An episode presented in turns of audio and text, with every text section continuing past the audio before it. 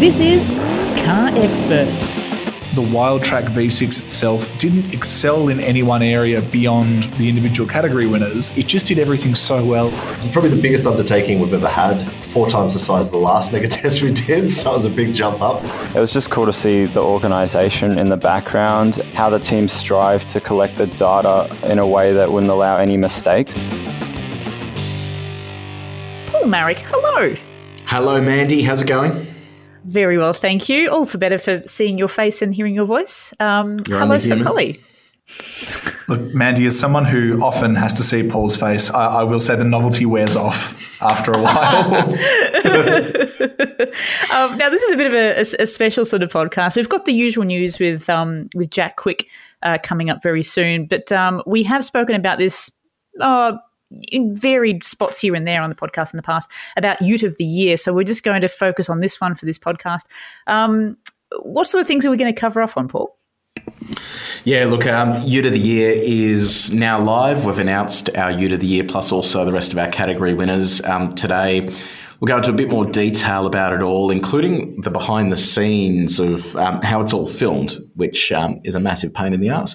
Um, not not talking about it, actually doing it um, and editing it. So um, we'll have Sean on from our video team to, to run through that. And it's also worth mentioning now as well that I'm really proud of what we've achieved with Ute of the Year.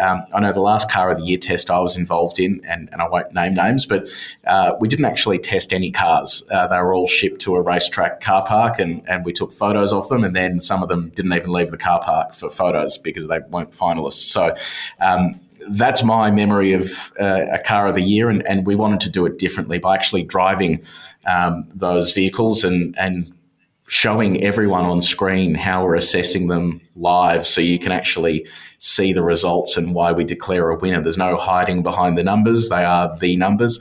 And I think some of the results surprised people. Some of the utes they thought were going to do really well just didn't do well at all. So, um, yeah, it's it's an awesome piece of content, and um, the videos are, are performing really well on YouTube. So, if you haven't seen them already, I do encourage you to head along to the website and also YouTube to check out the amazing content. Well, the thing I love about all of that content is it's just not five minute videos here and there. Some of them are about an hour. It's it's a good sitting, and you could easily binge it. I reckon. Yeah, and that's the thing. There, there will be some utes in there you probably don't care about, but that's that's the beauty of being able to skip ahead, and, and we can see the peaks and troughs of where people are skipping. So it's really cool to see the utes people are interested in and and um, how they are expecting them to go. So it is, yeah, it's pretty interesting to see. Awesome. Well, uh, very, uh, coming up very soon, we're going to talk to Scully about uh, all the winners and all those pieces of content that we've done. We've got Jack Quick on this week to talk car news. Hello, Jack. Hi there, Mandy. How are you? Very well, thank you. Uh, let's get into the first story the 2023 Chery Omoda 5. We've got all the deets for this. Can you give us the lowdown? Yes, yeah, we have all of the details. So, Chery um, is back again. It's a Chinese brand. It's coming back to Australia with the Omoda 5 small crossover. It's a little SUV that's coming very shortly. Uh, it's pitched against uh, the GWM uh, Haval Jolion as well as the MG ZST to just give you a bit of context about where it's being uh, positioned, uh, more of a budget uh, option. Uh, the Omoda 5 starts at 29,000 uh, $29,900 before on road costs and extends to $32,900 before on road costs. So it's around that $30,000 to $35,000 uh, offering. Uh, both of these variants, initial variants, are powered by a 1.5 litre turbocharged four cylinder petrol engine uh, with front wheel drive only. Uh, there are more expensive variants on their way uh, with a more powerful all wheel drive system a 1.6 litre turbo uh, petrol engine, too. Uh, in addition to that, there's also an electric Omoda 5 that's due here in the first half of 2024, so next year. And there's also been a plug in hybrid version that's been mooted for Australia, but we'll have to wait and see if that's coming at this stage. So this um, Omoda 5 is kind of restarting uh, Chery again in Australia, and there are some larger models coming, uh, with that being the the Tiggo 7 Pro and the Tiggo 8 Pro, uh, Pro uh, due in the second half of this year, and they're both larger than the Omoda 5, which is more of a small SUV.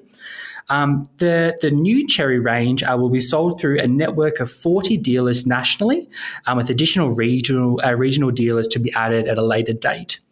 Um, I'd love to know: Are you uh, surprised with how Chery ha- uh, has positioned the Omoda Five in regards to pricing and all those fun stuff?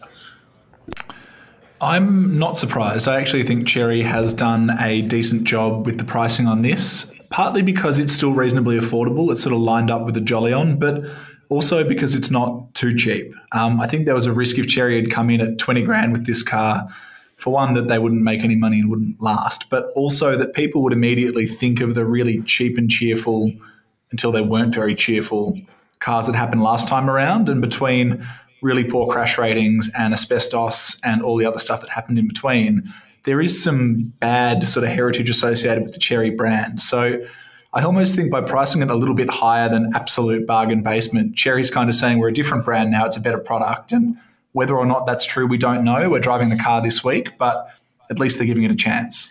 I, I'm, so I'm surprised by the price. I didn't think it'd be that cheap.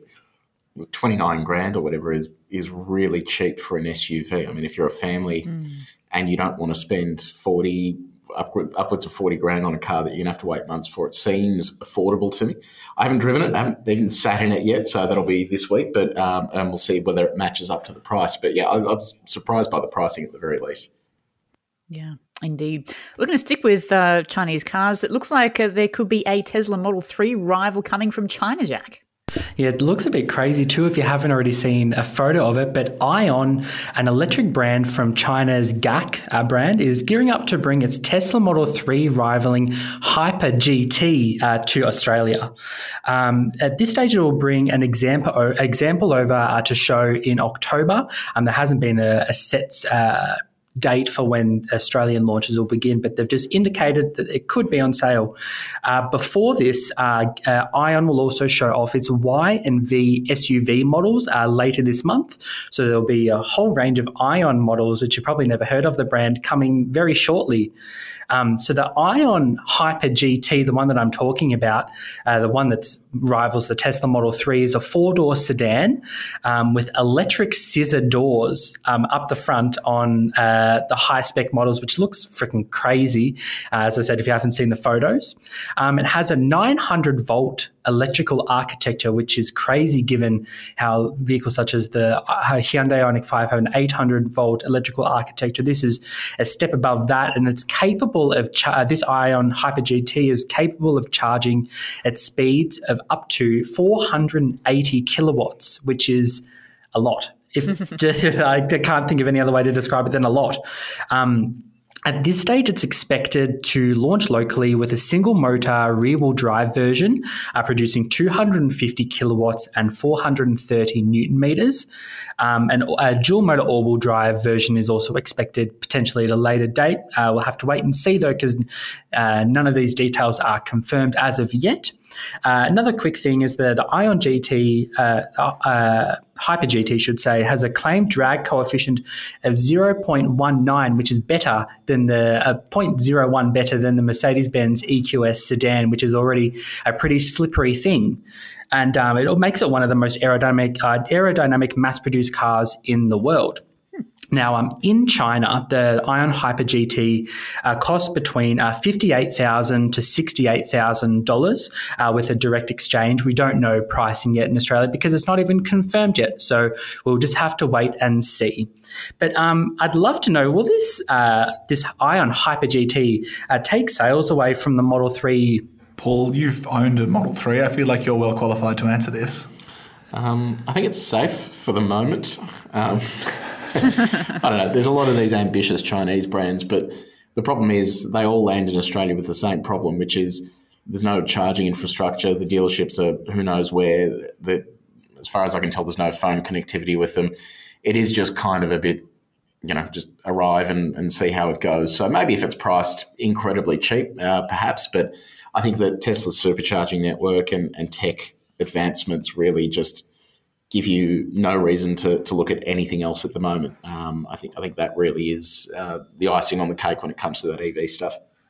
I think the other thing with the Aion is, and we're seeing this with a few Chinese brands, is that it does some stuff differently, but different doesn't necessarily mean better.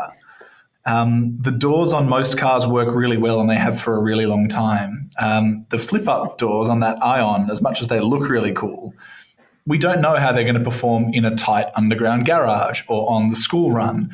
And they're all really important things to the people who are buying Model 3s. I think the other thing is, although people do want to kind of stand out a little bit, I don't know that there's all that many Australians that want to draw the sort of attention to themselves that you would draw if you pulled up in a Woolworths car park and flipped up the door to unload your child. Um, I do wonder if maybe Aion's pushed this thing a little bit too far, but diversity is a good thing, and I'm looking forward to hopefully seeing one on the road. Mm, as do I. Now, the uh, Renault Megane E-Tech Electric is coming to Australia. I actually don't mind the look of this one, Jack, but I don't like the price. Yes, yeah. So pricing hasn't been confirmed yet, but um, the Renault Megane E-Tech is uh, E-Tech Electric is set to launch locally in the fourth quarter of this year, and uh, it'll be priced from the early to mid seventy thousand dollar range. So a little bit, a fair bit. Um, at this stage, we know it'll be uh, the Renault Megane E-Tech Electric will be sold through uh, the dealer network rather than online, like another uh, range of other electric uh, vehicles are sold. Uh, um, at this stage, that's about all of the info that we really know, but uh, there was a recently um, the Megane E-Tech was uh, recently approved for sale due to some uh, leaked go- uh, government documents, and there were two variants in those documents called the techno and the Iconic. so those would be the variant names. And uh, one pair, uh, powertrain was listed um, with 160 kilowatts and 300 newton meters of torque. Uh, this powertrain also mated to a 60 kilowatt hour battery um, with a claimed range of 470 kilometers. Uh, listed brake con- uh, towing capacity is uh, 900 kilos, which is typical given it's an electric car, while tare mass is uh, around 1600 kilos. And a few other things as well. Uh, one last thing, sorry, is it will be available in uh, 18 and 20 inch wheels. Now, for just a bit of context about this uh, Megane E-Tech Electric, it's uh, based on the same platform as the Nissan Ariya that's yet to be, to be uh, yet to be confirmed for Australia. Just so that you can kind of picture what it looks like. It's obviously a Megane, but it's more of a crossover SUV.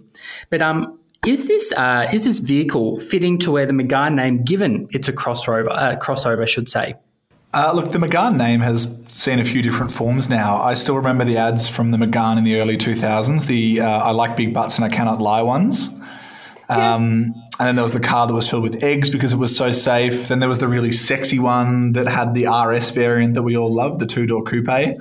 So I think the Megane name has evolved quite a lot over the years. It kind of makes sense to put it on a crossover. I think the other thing about this car is I just love the way it looks. And it kind of shows that Renault has a bit of its confidence back. For a while there, it seemed like it was sort of hinting towards this direction. It had the vertical screens and different looks, but the cars also felt kind of like French versions of a Golf almost. Renault is now at a point where the electric products they're talking about look really confident. There's no sort of hint of them trying to be something else. They are just interesting French cars. And I'm looking forward to seeing where that takes them in Australia because already under their new distributor, they're looking quite good on the sales charts and they've got some new product hopefully coming. And lastly, Jack, Mazda's largest SUV is coming here in August. Yes, yes. So the Mazda uh, CX90, the big three row SUV, uh, set to arrive locally in August, so very soon. Um, and one thing that point uh, really stands out is that the diesel version, which is exclusive to Australia, is uh, capable of fuel economy similar to the Kluger Hybrid, which is a, a bold claim. So yeah, this uh, 3.3 liter inline six turbo diesel uh, in the CX90 is also shared with the CX60. Um, and it produces 187 kilowatts of power and 550 newton meters of torque. And it has a claimed fuel economy in the CX90, this is, for of um, 5.4 litres per 100 Ks. Now, just for a bit of context, the, the Toyota Kluger Hybrid has a claimed 5.6 litres per 100 K. So this is better, claimed to be at least, than the Kluger Hybrid, which is crazy to me because Toyota hybrids are very, very efficient. Um, like the CX60, uh, this CX90's um, uh, diesel engine, uh, petrol engines, uh, made it with a 48 volt mild hybrid system, which helps us keep fuel use down. Um, beyond the fuel efficiency figures, though, for this diesel engine, um, the CX90 uh, diesel will uh, sprint to 100 k's an hour in 8.4 seconds, which is one 1.2 seconds faster than the CX8 diesel. Uh, meanwhile, I'll chat a little about the pet, uh, petrol engine now. Uh, this is a 3.3 litre inline six petrol as the brand's most powerful production engine with uh, 254 kilowatts of power and 500 newton meters of torque. Uh, now this is really cool. The CX90's uh, petrol is claim uh, petrol version is claimed to do uh, the zero to 100 uh, k sprint in 6.9 seconds, which is pretty quick for a, a large three row SUV. And a claimed fuel economy for this petrol engine in the CX90 is 8.2 liters per 100 k's, which isn't as good as the diesel, but it is better um, than the current CX9 with its 2.5 liter four cylinder turbo. Uh, in addition to these uh, diesel and petrol versions of the CX90, uh, a PHEV is uh, plug-in hybrid, should say, is planned to arrive in 2024. And uh, at this stage, local pricing and specifications for the CX90 range are yet to be confirmed, but uh, will be announced during the first quarter of this year, so it shouldn't be too far away. But I'd love to know: Will the diesel be the pick of the CX90 range? Yeah, I, I, reckon it could be. Um, I also reckon these fuel economy claims could be a little ambitious. So I'll be curious to see how they actually stack up in real life because my experience with these vehicles is they're all big and heavy, and the lofty ambitions they have are just kind of sometimes a little bit, um, a little bit lofty. I reckon.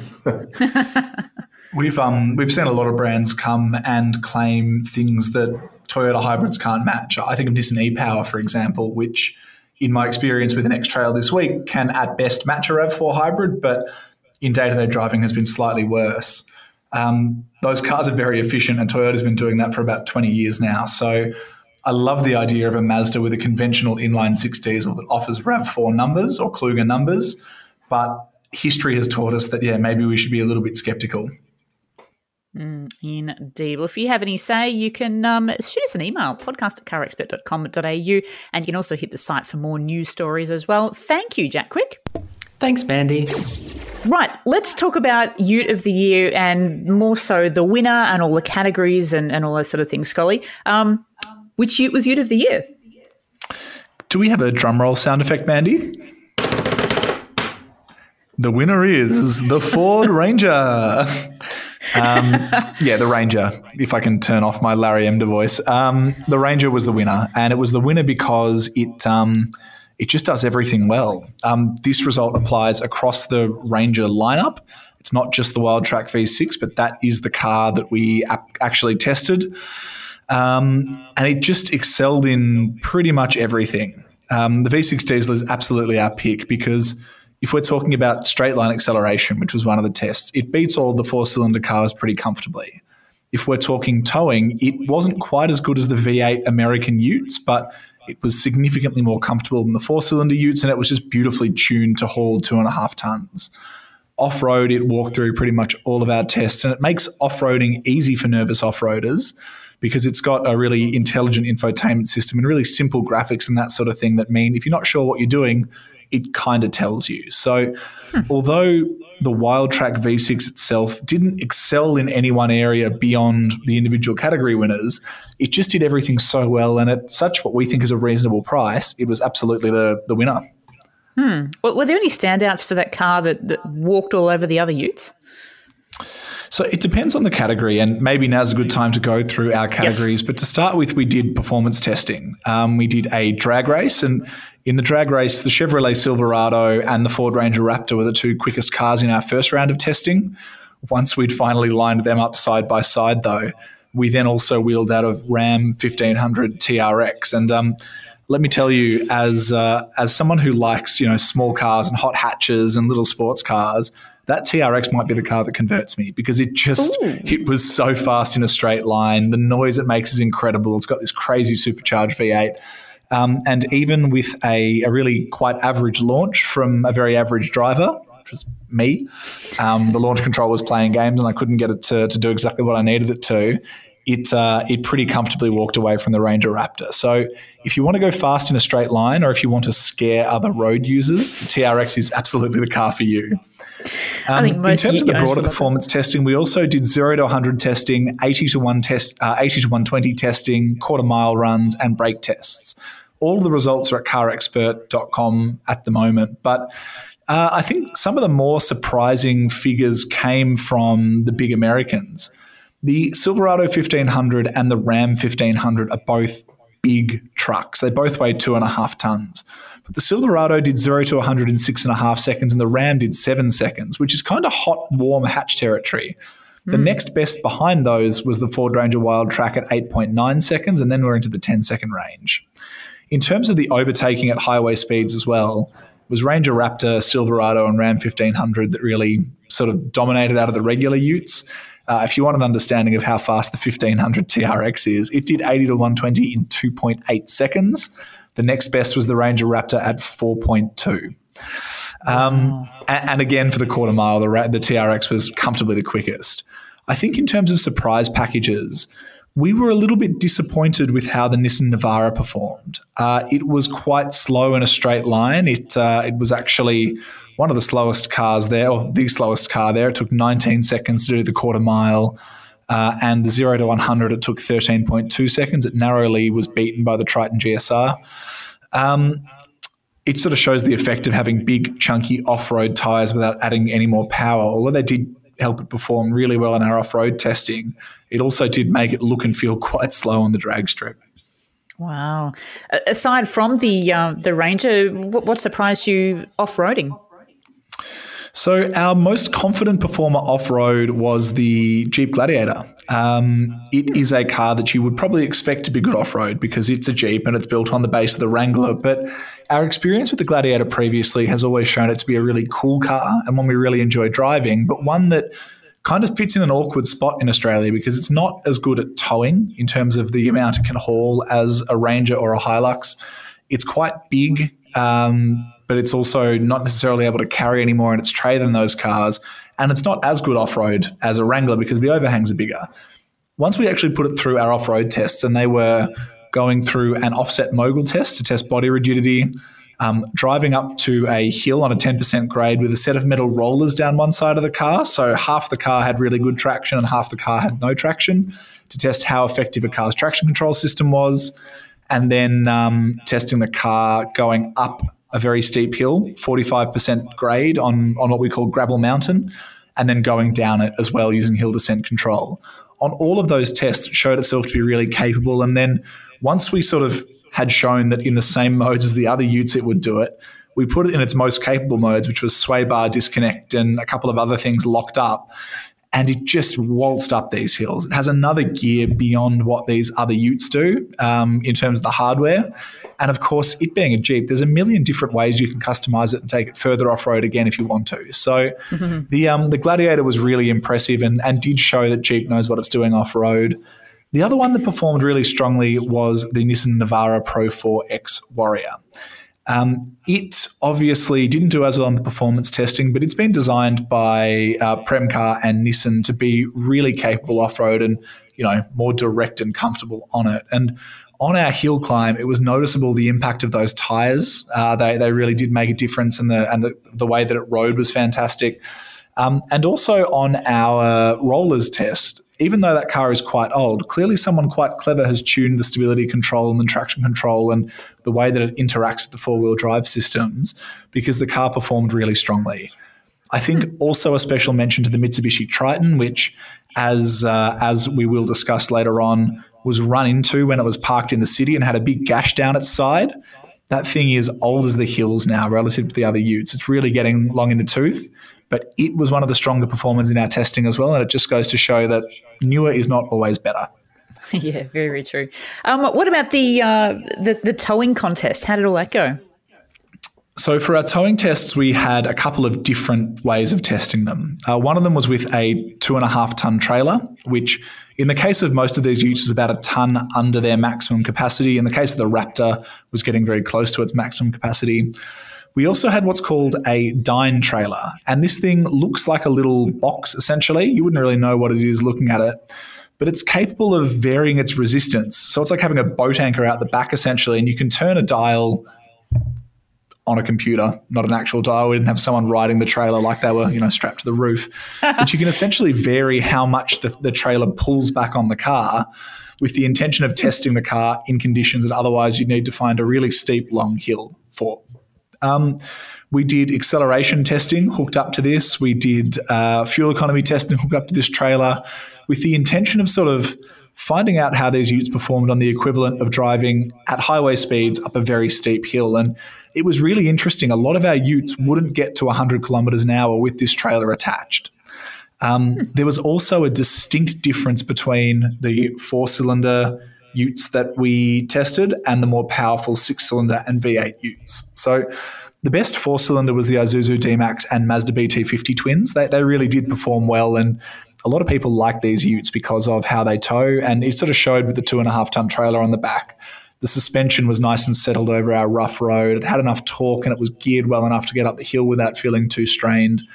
But the Ranger Wildtrak V6 was a step above again, and then the Ram 1500 Laramie was just effortless with that trailer on the back.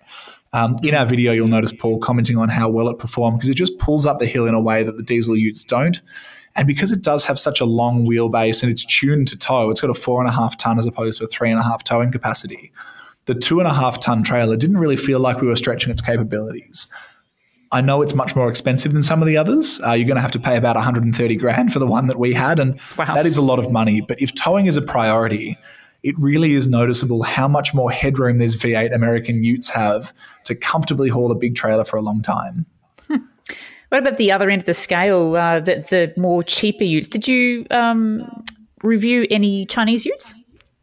We did. So we wanted an LDV T60, but couldn't get the updated model through, unfortunately. Uh, our plan is to hopefully do that later this year when the new Amarok arrives as well.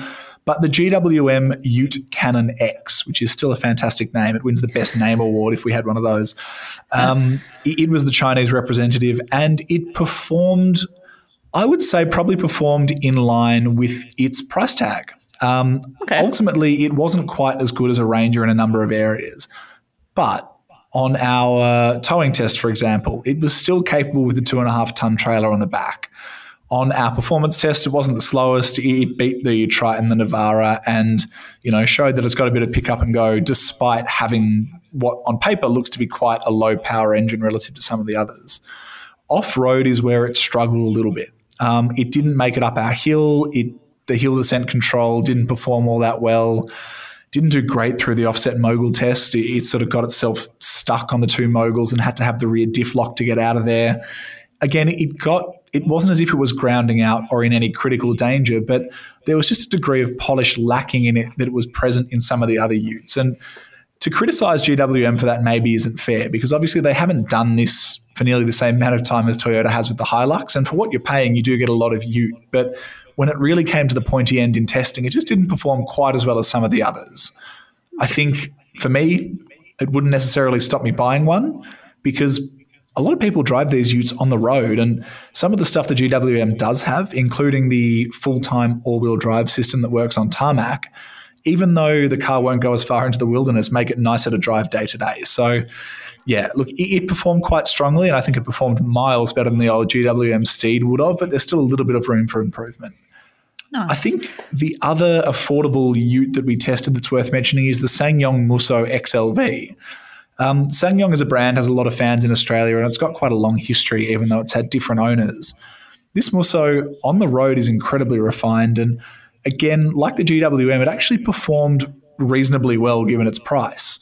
Off road, it's got um, an automatic locking rear diff instead of a manual button to press, which means that it can be a bit violent in how it engages, but it performed quite well in the offset mogul test, the way it got through.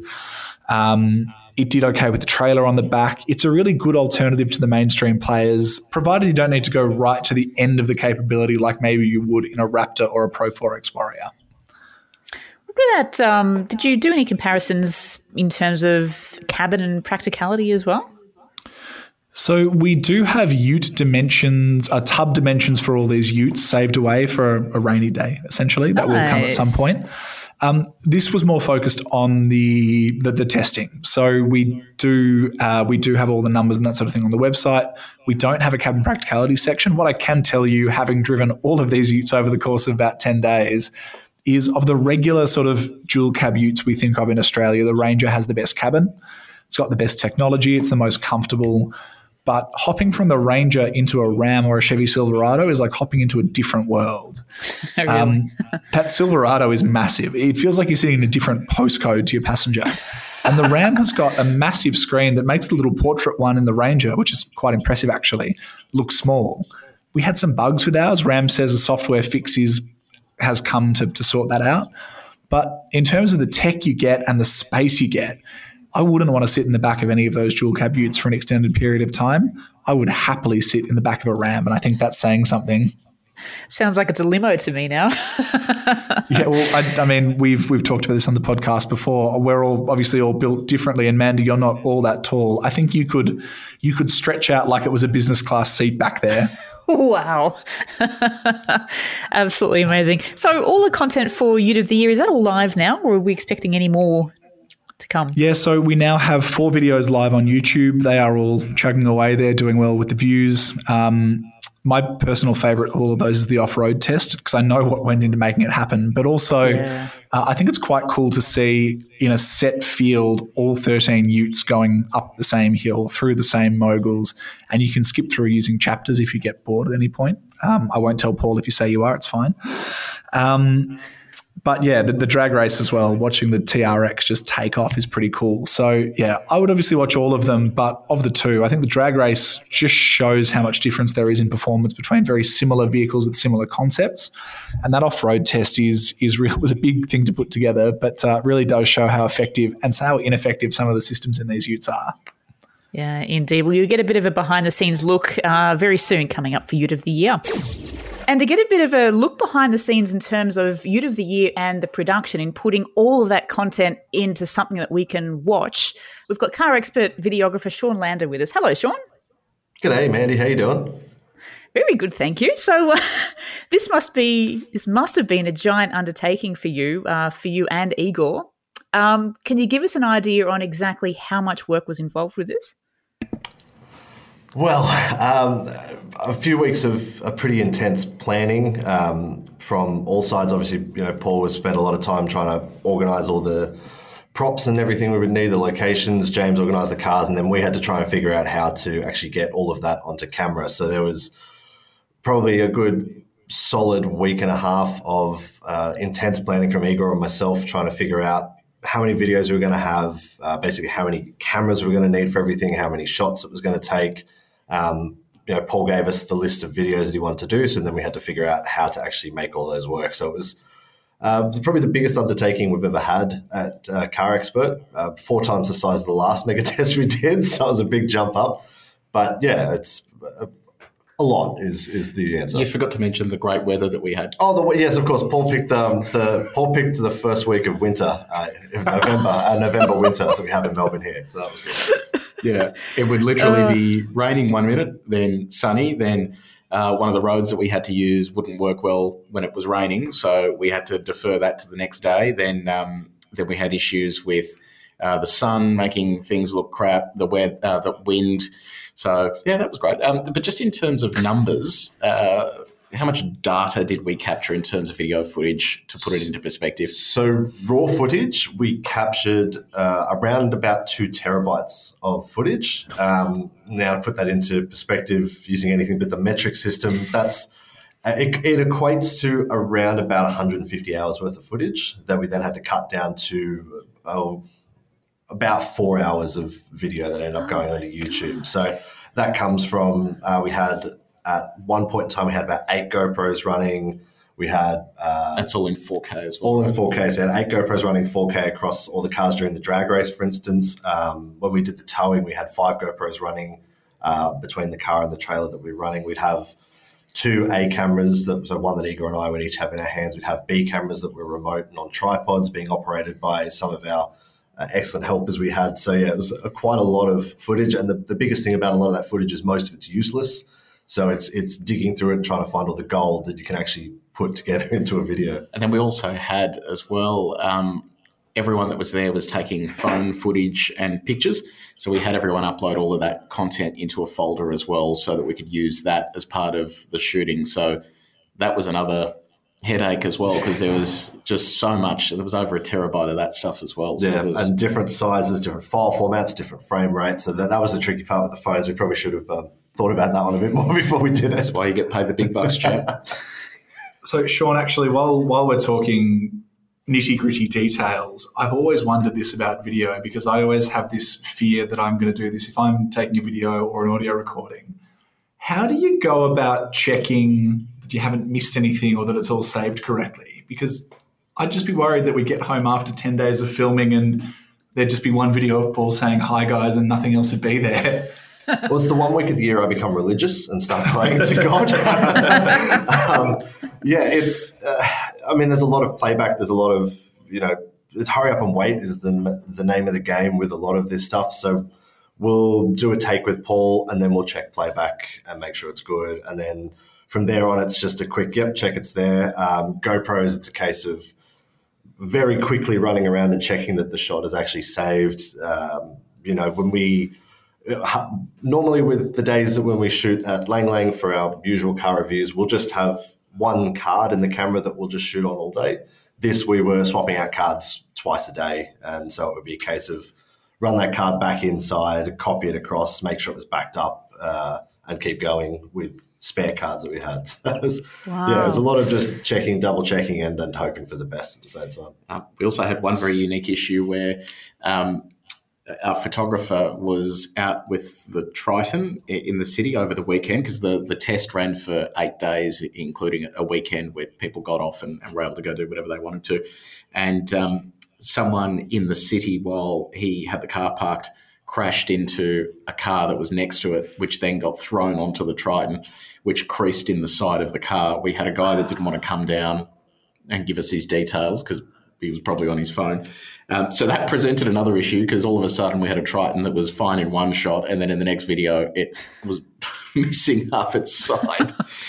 that actually yeah. was possibly the most compelling footage of the whole week, though. We do have. CCTV footage of the Triton getting collected, and although it's only good because everyone was okay, it does make for good viewing. Yeah. um, aside from that issue, Sean, were there any um, technical challenges for you? Uh, yes and no. I mean, obviously, aside from yeah, having uh, 50 million cameras and 50 million gigabytes of footage, um, audio was a, a, bit of a nightmare in terms of, you know, like Paul was saying, the weather was wreaking havoc on us most of the time. So one shot, the, we'd have to have the microphone buried deep down and underneath a fluffy and a jacket, so you get muffled audio. Then you know we'd be in the car, be a lot clearer. So trying to have that consistency across the audio was a big thing. Um, generally with these sort of tests we shoot everything sort of in a consecutive order but there'd be some cases where we you know we would do one car with the dyne trailer we, we, we shot all the cars with the dyne trailer for instance then we moved over the hill road the next day and shot everything on the hill road with the big caravan trailer which means that the weather conditions are completely different so it's trying to like make sure that that doesn't look too crazy and look too different to otherwise people mm. start thinking you know you you're not doing the testing properly, which we, we were, but you know, it's just it's a lot of it's illusion and smoke and mirrors. Yeah. So, do you have an idea on exactly how long it took you to, once filming stopped, to put all of this content together? Uh, well, we took a couple of weeks after we finished filming before we started editing it. Um, uh, Igor did the bulk of the work. He edited most of the videos, uh, whilst I was taking care of a lot of the the day to day YouTube stuff that we do. Uh, but for instance, I sat down and did the towing video, which was the longest video uh, that we produced. That was an hour and 18 minutes that went onto YouTube. Wow. But that took me close to probably three weeks to edit the entire thing. Um, part of that involved doing a sit down with Paul back at the studio. We also had to go back to Lang Lang and shoot a couple of pickups uh, at, at one point with the trailer just to explain a couple of the technical stuff. So if you take all that into account, it was probably around about a month um, or about 120 hours to edit that whole one hour video. So there's a lot of time, a lot of going back, a lot of tweaking things and making sure all the Utes had the proper coverage, making sure that, you know, we didn't miss any shots, making sure that, you know, when when Paul's driving the car and he's saying that this characteristic is happening, we had the shot of it and we were able to actually make sure that we were showcasing that, which is, you know, I guess what makes these videos unique and against everyone else online that, that we actually show what's going on so people can actually understand. And we actually happening. test things. And we actually test things, yeah. We're not just parked in a, in a pretty car park. Actually, Sean, you mentioned everyone else. Um, how, after all of that work, do you have any understanding of how it'll do on YouTube? Because that's another great thing that I wonder about. After all that testing, you're kind of just at the mercy of the YouTube algorithm. Yes and no. I mean, we we know that Ute content does well. We know that people like Ute content, so we sort of have a bit of uh, a bit of a, a pre-existing knowledge going into it that we know that people will come and watch it. How many people? That's questionable. Um, timing is everything. And um, ideal world, we would have done this video, you know, probably with an Amarok as well. But sometimes things don't work out that way. And when the hype is up, that will help improve the views. But you know, it's one of those things that Ute content's fairly evergreen, so we we're pretty confident that having seen that no one else had really done such an in-depth test, there's never really been a proper towing test. We had a pretty good feeling that that we get eyeballs onto it, that people would want to see this content. So we were pretty hopeful going into it that it would come out uh, fairly successfully. Did you work with storyboards or checklists? And no doubt you would have had something to, to be ticking shots off as you as you went. D- definitely not storyboards um, because we we don't plan what's going to happen. Uh, we we we test and actually, you know, show what happens. We're not we're not faking it. So um, certainly not storyboards. We did have shot lists that we needed to cover. So we, things like making sure we had B roll of all of the cars in, in a static form. So uh, wide shots of the cars, front and rear, shots of the tires, shots of the engine, uh, any important four wheel drive features, tow features, things like that. So we made sure we had all that sort of stuff covered on every single car. Um, we also made sure we had a few ideas. So with uh, the towing on the bowl, for instance, we, we knew we wanted to do a car to car shot. So um, that was one where I would hang out the side of the of a, another Ute, mostly the Silverado, with a camera filming Paul towing it uh, at the same time as he was testing to make sure all the, the footage synced up. So when he was saying something was happening in the car, we had that um, outside footage to go with it. So we had a few ideas about things we wanted to do, but then a lot of it was just get there and you know just capture it, just run and gun and capture it as we did it. I think one more question for our fashion conscious listeners. Can you talk us through what inspires both your and Igor's go to looks while you're filming? I'm going to describe this to people. Igor's generally involves an oversized floppy hat, and Sean's generally involves a Ringer's Western shirt. Is there any science to that?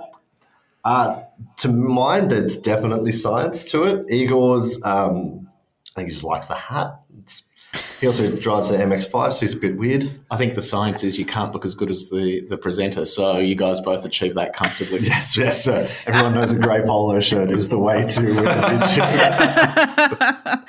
This has been a very insightful chat. Uh, videographer Sean Lander, thank you for your time. and We love your work. My pleasure. Anytime. At Car Expert, we have a section called Owner Reviews, which encourages you to write a review about your very own car. James Gelding decided to give it a crack and ended up winning a competition that saw him help our team with the giant undertaking that was the Ute of the Year. And uh, going by the smile on his face in the photos we captured, it appeared he had a good time. Uh, I, I hope he did. Um, hello, James, and congratulations. Hi, thanks for having me. I suppose we need to um, ask the most obvious question first. Um, what was it like putting up with Paul's bad jokes? Uh, look, I, I might need a couple counselling sessions, but I will get through it. Uh, good humour, it's um, it's in short supply these days.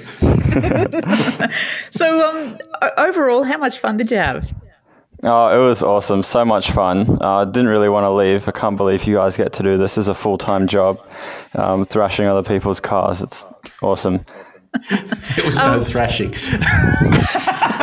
Scientifically. Scientifically. What was um the, the one surprising thing that um you came away with in terms of like the behind the scenes stuff that we do?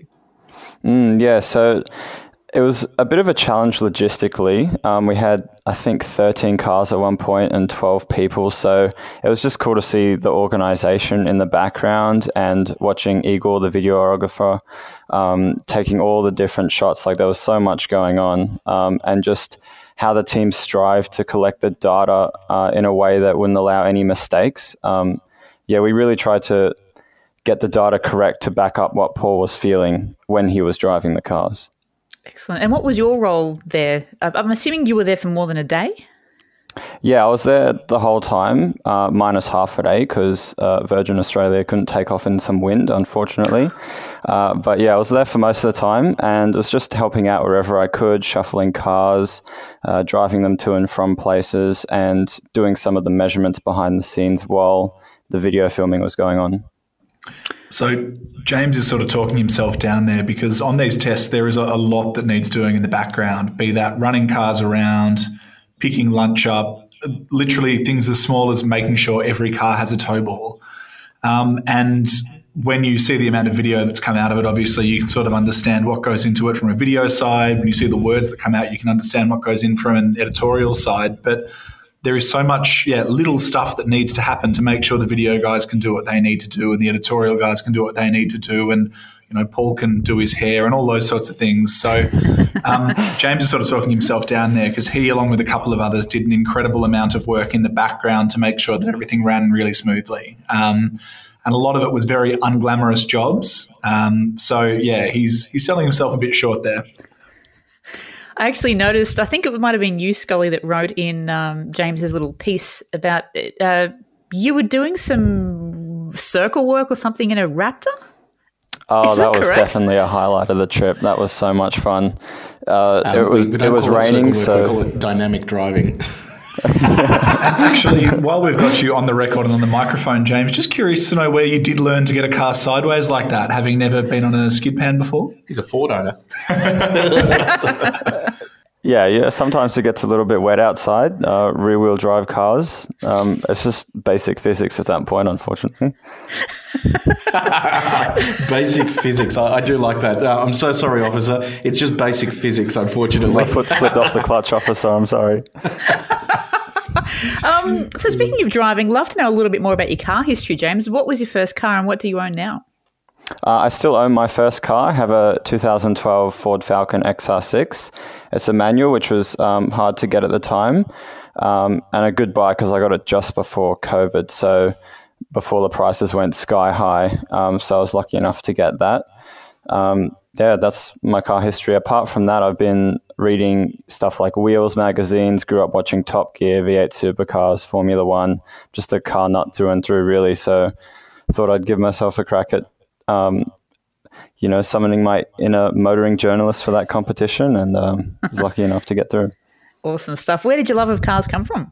My dad passed through down through the family. Um, yeah, and then I just you know grew up watching those sort of shows and wanting to be a racing driver at some points, and now more interested in the engineering side of what goes into making cars um, ride and handle and behave as they should. And James, of the, the 13 utes that we had on test there, I think you would have driven most of them. Were there any that really stood out to you in any of the particular tests we did? Uh, yes, there was. So I was lucky enough to get some time behind the new uh, Wildtrak, the new Ranger, um, and also some time behind the other Utes as well. Um, and I really liked the Ranger because of how refined it was. It it felt like a big, firm family SUV to me, which is high praise, I guess, because some of the other Utes still feel a bit utilitarian. Um, they're still a little bit rough around the edges. So the technology combined combined with the smooth drive train um, and how co- cohesive the Ranger felt made it a standout to me when we publish these results, everyone accuses us of bias. And it's hilarious when it happens, uh, especially when we bring in someone like you who um, has absolutely no vested interest in anything winning. And you kind of just echo exactly what we found during the test. It is a bit. Um, it is a bit funny the way that happens. Often they, they're car dealers or someone who's bought one of the cars that didn't perform very well. But um, I, I, do find it quite funny when someone that, that has nothing to do with um, sort of our, our regular day to day stuff comes in and, and comes up with the same conclusion that we did. Yeah. I did have a good chuckle reading through all those comments accusing you of bias. I'm like, well, it was stated clearly in the article what happened. It's like, come on, guys. Yeah, and all the results are there, so it's it's pretty hard to fake that. No, we um yep. we just we just hate certain brands. You know us. um, James, of the testing facilities we use, obviously Lang Lang and the AARC, and then also the Max Performance Dyno in Dandenong. Um, which of those most jumped out at you? Because I know when I first saw both Lang Lang and the AARC, they kind of blew me away. Yeah, I, I found them all quite interesting. With the dyno, I found it super interesting how much power cars lose to the wheels. I don't think a lot of people consider that. They just read the spec sheet, but really cars lose probably about 50 kilowatts when by the time it gets to the tires. So that was really fascinating to see. Um, also at Lang Lang, the different road surfaces and how they incorporate different friction in the concrete and tram lines and all sorts of various sort of bumps um, to mimic the country's roads. That was awesome to drive down. Um, and the AARC was super cool to see all the like the hills that they have set up to test traction control, um, to test suspension flex. That was all fascinating to see how the Utes electronic stability control programs integrate with their mechanical po- components. You can uh, you can read uh, James's uh, little report he did of Ute of the Year at carexpert.com.au. It's really cool seeing um, seeing what his experience was like. And um, congratulations once again, James, and thanks for your time on the podcast. Awesome. Thanks for having me, guys. Okay, that's a wrap for this week's uh, podcast. What sort of cars, aside from Utes, have we got coming up for a change next week, Scully? Yeah, look, would you believe that we have a Ute through the garage, Mandy? Uh, we've got a Mitsubishi no. Triton GLS, along with some really interesting new stuff. Uh, Chery, Omoda 5. We've been writing about Chery since late last year. They're, they're finally here, so I'm absolutely intrigued to see how that car stacks up. We've also got a Kia EV6 GT, along with a Nissan Qashqai ST Plus and a turbocharged Subaru Outback in Melbourne. I'm also really keen to see how the Outback goes with the turbo. Um, on the other end, up in Sydney, we've got a BMW X1 S Drive 18i. And uh, the team busy next week as well, jet setting everywhere? Yeah, so we've got Jack Quick off to India. Uh, this is his second attempt to get over there. First time around, there were some visa troubles, but we've, um, I think he sorted those out. We'll find out on Monday if he comes into the office. Um, and I'm off to Brisbane to drive the new Chevrolet Silverado, which has been updated with a new big screen and a new off road trim. Paul, it's been fun having you on this week. We should have you on more often. Yes, um, you should also create days that are longer because that way I'd have time to be on more often. but thank you. I know. Paul Maric and uh, Scott Collie, thank you. Thanks, Mandy.